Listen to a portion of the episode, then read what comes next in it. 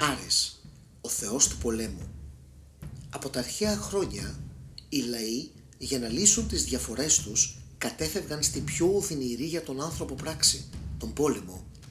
Στην αρχαία ελληνική μυθολογία δεσπόζουν δύο μεγάλες πολεμικές επιχειρήσεις, ο δεκαετής Τροϊκός πόλεμος και η αργοναυτική εκστρατεία. Οι Έλληνες λοιπόν έπλασαν έναν θεό, τον Άρη, που προσωποιούσε αυτή τη φρικτή μάστιγα.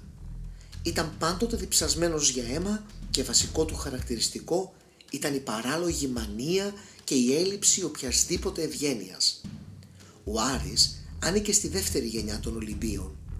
Ήταν νόμιμος γιος του Δία και της Σύρας.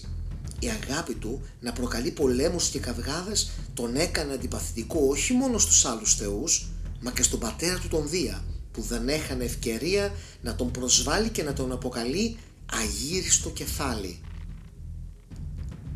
Τη μεγαλύτερη διαμάχη είχε ο Άρης με την Αθηνά, που ήταν και αυτή πολεμική θεά.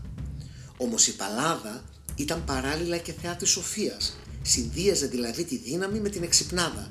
Γι' αυτό τις περισσότερες φορές νικούσε και ντρόπιαζε τον πολεμόχαρο θεό.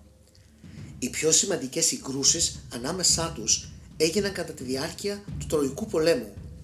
Όπως μας πληροφορεί ο Όμηρος, ο καυγατζής θεός είχε υποσχεθεί στη μητέρα του Ήρα και στην Αθηνά να βοηθήσει τους Έλληνες.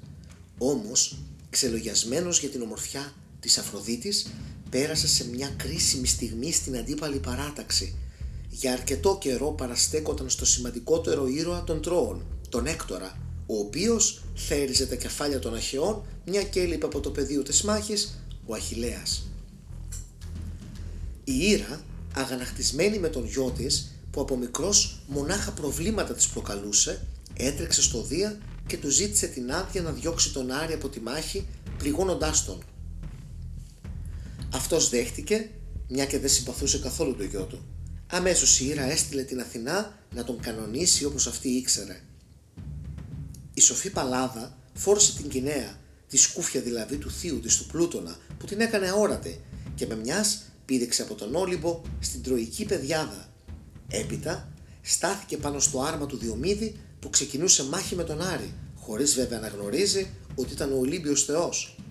Αυτός πρώτος εκτόξευσε το χάλκινο δόρυ του εναντίον του θνητού πολεμιστή, αλλά η αθέατη Αθηνά το έσβρωξε με τα δυο της χέρια και έπεσε στο κενό. Τότε ο Διομήδης έριξε το δικό του δόρυ και η Αθηνά το κατεύθυνε στα πλευρά του Άρη. Αυτός πληγωμένος έπεσε κατά γης και έβγαλε τρομερή φωνή που πανικόβαλε Έλληνες και Τρώες γιατί ήταν σαν να φώναζα μαζί δέκα χιλιάδες πολεμιστές. Μετά πέταξε στον Όλυμπο τυλιγμένος σε πυκνά σύννεφα και αμέσως κατευθύνθηκε στο παλάτι του Δία. Του έδειξε κλαίγοντας την πληγή του και άρχισε να του παραπονιέται ότι δίνει εύνοια στην Αθηνά επειδή είναι καθαρά δικό του παιδί. Ο πατέρας των θεών και των ανθρώπων, έξω θρονών με το γιο του, του απάντησε με προσβλητικά λόγια, αλλά ο γιος του ήταν και δεν άντεχε να το βλέπει. Να πονάει και να κλαίει, γι' αυτό έδωσε εντολή στον Πέωνα, τον γιατρό των θεών, να θεραπεύσει την πληγή του. Αλλά και στην τελική μάχη του Τροϊκού πολέμου, όλοι οι θεοί με την άδεια μάλιστα του Δία έτρεξαν πάνω στο πεδίο της μάχης. Στο στρατόπεδο των Ελλήνων παρατάχτηκαν η Ήρα, η Αθηνά, ο Ποσειδώνας και ο θεϊκός σιδηρουργός Ήφαιστος. Πλάι στους Τρόες κατέφτασαν ο κρανοσής της Άρης, η Σαϊτεύτρα, Άρτεμι, ο μακριμάλης Φίβος, η Λιτό, η γελαστή Αφροδίτη και ο ποταμός Ξάνθος. Ο Άρης που ήταν χολωμένος με την Αθηνά γιατί πάντα τον τρόπιαζε μπροστά στα μάτια των Ολυμπίων, όρμησε με την πρώτη ευκαιρία κατά πάνω της και της μίλησε με άσχημα λόγια. «Αν διάδροπη σκύλα που με τον εγωισμό σου και την αυθάδειά σου προκαλείς μπελάδες τους θεούς», είπε. Έπειτα έριξε το δόρυ του στην αιγίδα της Αθηνάς που ούτε ο κεραυνός του Δία δεν τη διαπερνούσε. Η θεάτρα τάχτηκε και έκανε δύο-τρία βήματα προς τα πίσω. Χωρίς να χάσει το θάρρος της, άρπαξε μια πελώρια κοτρόνα που οι άνθρωποι την είχαν στήσει για σύνορο και την εξφενδόνησε στον πολεμόχαρο Θεό. Η κορώνα χτύπησε τον Άρη στο λαιμό, λίγησαν τα γόνατά του και έπεσε φαρδής πλατής κάτω. Το τεράστιο κορμί του απλώθηκε και σκέπασε 7 στρέμματα. Τα γόνατά του μάτωσαν και τα μαλλιά του γέμισαν χώματα. Όλοι οι θεοί άρχισαν να γελάνε όταν είδαν ξαπλωμένο κατά γη στο θεό του πολέμου, που για ακόμη μια φορά τον ρεζίλεψε η Αθηνά. Μονάχα η Αφροδίτη έτρεξε κοντά του. Τον βοήθησε να σηκωθεί και πιάνοντας από το χέρι τον ανέβασε στον Όλυπο. Αρκετές διάφορες διαφορές επίσης είχε ο Άρης με τον γνωστό Ηρακλή που απολάμβανε όπως την προστασία της Αθηνάς. Κάποτε ο Κύκλος που ήταν γιος του πολεμόχαρου Θεού και της Πελοπίας ήθελε να χτίσει από κρανία ανδρών ένα ναό προς τιμή του πατέρα του, του Άρη. Γι' αυτό σκότωνε όλους τους περαστικούς. Το ίδιο προσπάθησε να κάνει και με τον Ηρακλή. Ο Άρης έσπευσε στο πλευρό του γιού του και ανάγκασε τον ήρωα να απομακρυνθεί. Στη συνέχεια όμως ο Ηρακλής επέστρεψε και σκότωσε τον κύκνο. Γι' αυτό το περιστατικό υπάρχουν διάφορες παραλλαγές. Έτσι διηγούνται πως ο κύκνος συμφώνησε με τον Άρη να σκοτώσουν τον Ηρακλή. Κατά τη διάρκεια της σύγκρουσης, ο ήρωας σκότωσε τον κύκνο και τραυμάτισε τον αθάνατο θεό στον μυρό. Κάποιος άλλος ποιητής αφηγείται πως ο κύκνο ήταν γιος του Άρη και της Πυρήνης και προκάλεσε σε μονομαχία τον Ηρακλή. Ο Θεός ήθελε να βοηθήσει το γιο του καίγοντας τον αντίπαλο, όμω ο Δία, που ήταν πατέρας του ήρωα, έριξε κεραυνό ανάμεσά τους και τους χώρισε. Ένας άλλος γιος του Άρη, που είχε διαφορές με τον Ηρακλή, ήταν ο Διομήδη από τη Θράκη. Η χώρα αυτή ήταν βάρβαρη και ο Άρης είχε πολλές σχέσεις μαζί της. Λένε ακόμα πως ο Άρης είχε αναθρέψει τις συμφαλίδες όρνηθες, τα αρπακτικά όρνια που τρέφονταν με ανθρώπινο κρέας. Αυτές τις εξόντωσε ο Ηρακλής, εκτελώνταν έναν από τους 12 άθλους που τον έθεσε Ευωριστέας. Αυτό το κατόρθωμα πραγματοποιήθηκε με τη βοήθεια της Αθηνάς που του έδωσε τα κύμβαλα του ύφεστου αλλά και στη γιγαντομαχία ο Άρης όπου θα έπρεπε να έχει πρωταγωνιστικό ρόλο δεν τα κατάφερε ιδιαίτερα καλά.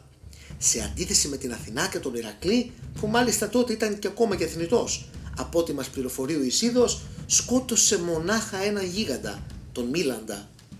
Από τη γενιά των γιγάντων όμως ο Άρης γνώρισε μια ακόμα φοβερή προσβολή. Οι αλοάδες, ο Ότος και ο Εφιάλτης τον έπιασαν εχμάλωτο αυτό συνέβη είτε κατά την προσπάθεια των γιγάντων να ανέβουν πάνω στον Όλυμπο, τοποθετώντας το ένα βουνό πάνω στο άλλο, είτε κατά την εκτέλεση του καθήκοντος που τους ανέθεσε η Αφροδίτη, να φυλάνε δηλαδή τον Άδωνη. Για τον έναν ή άλλο τρόπο, ο Ιαλοάδος τον κράτησαν φυλακισμένο μέσα σε ένα μεγάλο χάλκινο μπουκάλι για 13 ολόκληρους μήνες. Και θα έμενε ακόμη περισσότερο αν δεν ξέφευγε το μυστικό από το στόμα της Ερηδίας, της μητριάς των γιγάντων, το άκουσε ο Ερμής και έτρεξε να τον απελευθερώσει.